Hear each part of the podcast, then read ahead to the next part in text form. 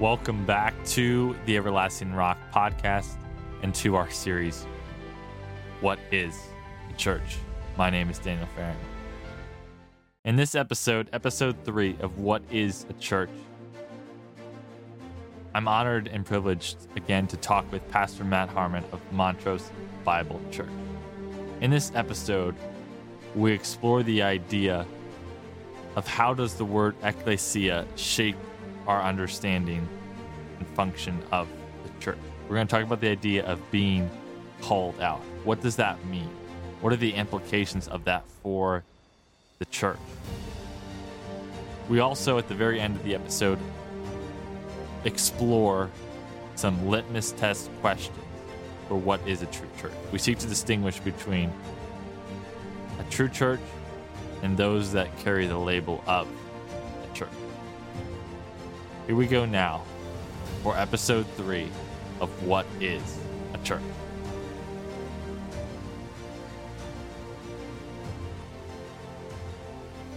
We talked about this idea of, of ecclesia, the, the Greek word for church. How does that Greek word ecclesia shape our understanding of the, the function of the church? Yeah, so again, I think it, it is going to be consistent with the themes that we have seen through Thor, and that should not surprise mm-hmm. us. Scripture carries consistently uh, the the theme uh, throughout, and so this is in some ways more of the same mm-hmm. as what we've been talking about. This pursuit of holiness and righteousness that the fleshly man is incapable of. Again, Scripture is very clear that the man of flesh cannot please God. They're not called out from anything. Um, but the man of God is and mm-hmm. must be. So again, ecclesia, two components the assembly piece, mm-hmm. which speaks to our gathering together, our congregating, right, from which we get the idea of congregation, but also this more pointed idea of being called out, the called mm-hmm. out ones. And anytime we talk about that, it always reminds me of, of mm-hmm. two questions. What are we being called out from? And what are we being called out to? What are we called out from? What mm-hmm. are we called out to? And I think scripture shows us mm-hmm. this in, in several different places. Mm-hmm. The one that first came to mind, First Thessalonians chapter 4, as Paul writes to the church in Thessalonica, a church that was mm-hmm doing rather well comparatively. They were doing rather well. Paul says, continue on excelling. You'll hear that. But then he stipulates where they should be and where their pursuits should lie. So I think this is interesting in light of that question about ecclesia and how does it shape what we do and our understanding of the church and what we should be about. I think First Thessalonians chapter 4 verses 1 through 7 mm-hmm. give us a real good picture. Paul writes this to the church. Finally, then, brethren, we request and mm-hmm. exhort you in the Lord Jesus that as you have received from us instruction as to how you ought to walk and please God, just as you actually do walk, that you excel still more. For you know what commandments were given you by the authority of the mm-hmm. Lord Jesus. For this is the will of God, your sanctification that is, that you mm-hmm. abstain from sexual immorality, that each of you know how to possess his own vessel in sanctification and honor. Not in lustful passion like the Gentiles who do not know God. And that no man transgress and defraud his brother in the matter, because the Lord is the avenger in all these things, just as we also told you before and solemnly warned you. For God has not called us for the purpose of impurity, but in sanctification. So there we see a comparison being made here between the Gentiles who do not know God and therefore are mm-hmm. decidedly outside of mm-hmm. The church. They do not know how to put down mm-hmm. lustful passions. They do not know how to step away mm-hmm. from sexual immorality. They don't know how to distance themselves from these transgressions. But the man of God, those who are in the mm-hmm. church, who Paul addresses as brethren in verse 1, God's. Will for them is that they would more and more step away from those mm-hmm. things. God has not called us to continue on being saved but impure people. Mm-hmm. Those that's a category that does not yeah. exist. No matter who would mm-hmm. posture that in the church of modernity today, the saved but impure mm-hmm. is not a thing. The saved but being sanctified, the mm-hmm. saved but being sanctified, that is the will of God that we step more and more in sanctification. Again, sanctification, that process by which we move from who we were before Christ to who we will be when we are with Christ. It is a, a progression. And we need to be on that track, so to speak, being moved more and more, again, by the power of the Holy Spirit, that we be moved more and more toward holiness, righteousness, and virtue, and distance ourselves more and more progressively from the immoralities and impurities of our former self. Yeah, so you mentioned the idea of of assembling, of, of gathering together, and so we see this this clear principle: the the church should be gathering, assembling together. That is what definitionally what it means. Church means to assemble, to to gather, to, to congregate, and so we see this understanding first of of the gathering, and then you mentioned this idea of being called out, and we're gonna we're gonna talk about that a little bit more in depth. But it is just a, just an amazing thing to think about, and, and we touched on this earlier in our in our conversation. But this idea of being called out, we were dead in our sins and, and trespasses, Ephesians two, and so before Christ, we were dead in that sin. We were, we were going after sexual immorality. We were full of sin and we were we were chasing after this world and then God's mercy and, and grace brought us Christ. And so I think it's just a, a, tremendous blessing, and and I think we should be full of thanksgiving um, that we that we know the Lord because the church is a, a special gathering, it is a, a called out gathering, and it's not something that that we earn. It's only through Christ and what he's done for us that we even get the blessing of, of being in fellowship with the Lord first and foremost. And then we also get the blessing of gathering with fellow saints. And I think that's just such a, a cool element because we think about it, we're saying, okay, this is what we have, have been saved from. So so we're thanking, we're, we're praising God that He has, has saved us. And now, as a result of all that, we're going to continually walk in that path of holiness. We're going to continually try to to walk by God's spirit, by his strength. Although we fall at times, we're going to repent, get back up by his spirit. We're going to we're going to keep walking, keep walking in his word, growing in holiness, striving to to honor the Lord always in everything that we think, say and do. All of that we're going to constantly try to to to glorify God how we walk, how we walk out as a as a called out assembly. And so I think there's just so much praise that we can we can praise God for that we have been called out of darkness into his marvelous light and we don't want to just state it. We just don't want to like praise God and simply say praise God, but we also want to continually walk in that path of what he's already called us out from. And so we want to pursue holiness. And we're to we're to talk more um, about this later cuz I could get into talking more and more and more about it. Uh, but but just this idea of of being called out is is is a crucial element of of what the church is. And so I want to end this this conversation now talking about what are the distinguishing marks that are seen in a true church compared to those who who use the the label of the church because we talked about the beginning of the church in scripture the the foundation of the church, the church's purpose, ecclesia. What does that what does that all mean? I think as we've talked through all those ideas, I, I think we'll be able to, to mention some of those distinguishing marks between what is a true church and what is not a church, but uses the label of a church.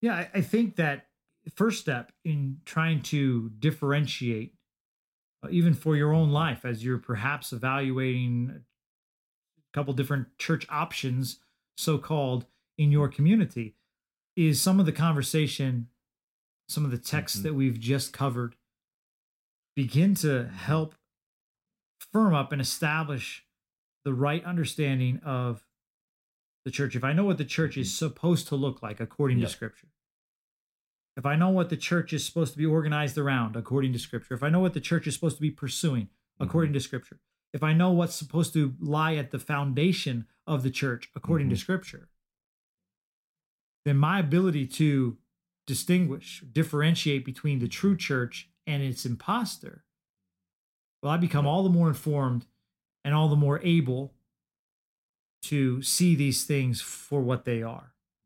So, what are those distinguishing marks? Well, you you kind of move through uh, some of the conversation that we have had, and and, and we could rehash that, but uh, trust that those those things will be brought to mind and heart. But I thought another way interesting to to do this is just to take some of the names that are given to the church in Scripture, and say, does this mm-hmm. group of people that I'm considering or mm-hmm. evaluating uh, or assessing for perhaps my family to to join their lives together with this group. Do they look the part? Do they fit the descriptors that are given to us? Uh, i'll give you some examples. Uh, 1 timothy chapter 3 the church is called the household of god. Are the people there conducting themselves as though they really are sons and mm-hmm. daughters of the most high that's something I think that will begin to help differentiate one from another, right? Uh, First uh, Timothy 3 also compares the church or, or names the church mm-hmm. the pillar and support of the truth. How is truth handled in this group of people that, again, everybody has the name church on their sign, but that doesn't mean it's true? How do they handle the truth? What do they do with it? Do they proclaim it? Or do they favor story and entertainment and modern examples and their own ideas? Or are they returning to again the mm-hmm. apostles and prophets foundation, which is the word of God? Is the body the pillar and support of the truth? Ephesians chapter 5 calls it the bride of mm-hmm. Christ. 1 Corinthians 5, the body of Christ. Acts 20, the flock of God? Do they look the part? And not just from a cursory one second look. As you get mm-hmm. involved, as you dig a little deeper, as you start reading through doctrinal statements, talking to those in leadership mm-hmm. about their philosophy for ministry, do you get the sense that they are accurately depicting what the church is supposed to be in accordance with Scripture? Lastly, and again, we'll see the continual theme here as we've talked about already today 1 Corinthians chapter 3 and Ephesians chapter 2 call the church the temple of God and of the Holy Spirit. The holy temple of God. Is holiness a pursuit? Where does it rank on the list of priorities? Or are we just content to have seats filled by possible converts? And we feed them milk and they stay in their immaturity. That is not a church, friends. Church pursues holiness, knowing that it is the temple of the living God and of the Holy Spirit. And there's a pursuit, power of the Holy Spirit working. There's an all out pursuit for righteousness and holiness, so that when these names mm. are listed, we can say, yeah, the group looks the part. Yeah, they are they are gathering for the the glory and, and worship of, of God. And, and as I was as I was thinking about this question, I almost just sort of flipped everything that we had said about sort of what is the church's purpose, like exaltation. I would ask, like, are they exalting man? Or are they exalting God? Yep, absolutely. Are they are they seeking to build themselves up in the Lord, or are they seeking to build themselves up by their own pleasure or by their own anything that will make them feel comfortable? Uh, and then evangelization. Are are they focusing on numbers or are they focused on teaching the, the full counsel of the word of god? And i think those are or is it just like a lot of just quick if we just flip over like what is the church's purpose you can begin to really distinguish are they pursuing man are they pursuing god? Because if they're going to pursue god rightly they're going to seek to be immersed in scripture teach scripture be faithful to all that scripture commands or on the flip side, they're just going to be consumed concerned about man, what man wants, what man desires. They're gonna all be focused on on man instead of what is God. But I loved how you mentioned how is the truth handled? Are they gonna are they gonna skim over a, a passage that it's fully true, or are they going to to teach it as God's word? And I think all that you mentioned is just so many good pieces. But just the the more you look at Scripture, the more you will just be able to to discern what is a a true church and who uses the label of the church, and just the the importance of of being called out and, and being separate, pursuing the Lord, seeking to put to death the deeds of the body and, and walk more and more and more by the Spirit. I think are just some crucial elements uh, of a true church. And so as we study the word more and more, and as we're under sound, faithful teaching that is teaching the, the whole counsel of God, I think you're going to be able to discern more and more and more of what is a church and what is not a church because it's not that hard once you look at his word and begin to really study it. You, you can begin to tell what the foundation is of, of so many churches. Is Christ the foundation or is Christ not the foundation? Is man the foundation or is Christ the foundation? And I think that's really the distinguishing mark of true churches and those who use the label of church. Is man going to be the foundation? Are they seeking to do everything by what man thinks or are they going to be consumed about what God thinks? Yeah, and it all returns to the elements that we've talked about again with that purpose and foundation predominant in our minds. Mm-hmm. Exaltation of God needs to be a central focus. Edification of the saints needs to be happening. Evangelization of the world needs to be rightly performed. Uh, and, and when those things are happening, again, the truth will make itself evident to mm-hmm. those who have a true desire to see it. Uh, if you just want to be entertained as those mm-hmm. who are mm-hmm. among the goats. You know, that's Charles Spurgeon said. A time will mm-hmm. come when instead of shepherds feeding the sheep, church will have clowns entertaining the goats. Mm-hmm. If you get any sense that the body of believers that you are considering is interested in entertaining the goats, turn and run. Mm-hmm. Yep. Your spiritual maturity is on the line eternity hangs in the balance, perhaps yeah. for some in your family. Yeah. You turn and you run, and you get to a place that comes back to the foundation as the right scriptural purpose that begins to look the part, the household of God, the pillar and support of the truth, the holy temple of God and of the Holy Spirit. That's where you want to be. And we pray that the Lord would reveal that rightly to you in the days and weeks ahead. Amen. Thank you for joining us on this podcast, and thank you, Pastor Matt, for joining us this episode. This has been episode three of What is a Church. If you were blessed and edified by this episode, share this episode with a brother and sister in Christ. Leave us a review and subscribe so you don't miss any future podcast episodes. For more podcasts, and resources, visit everlastingrock.net. That's everlastingrock.net.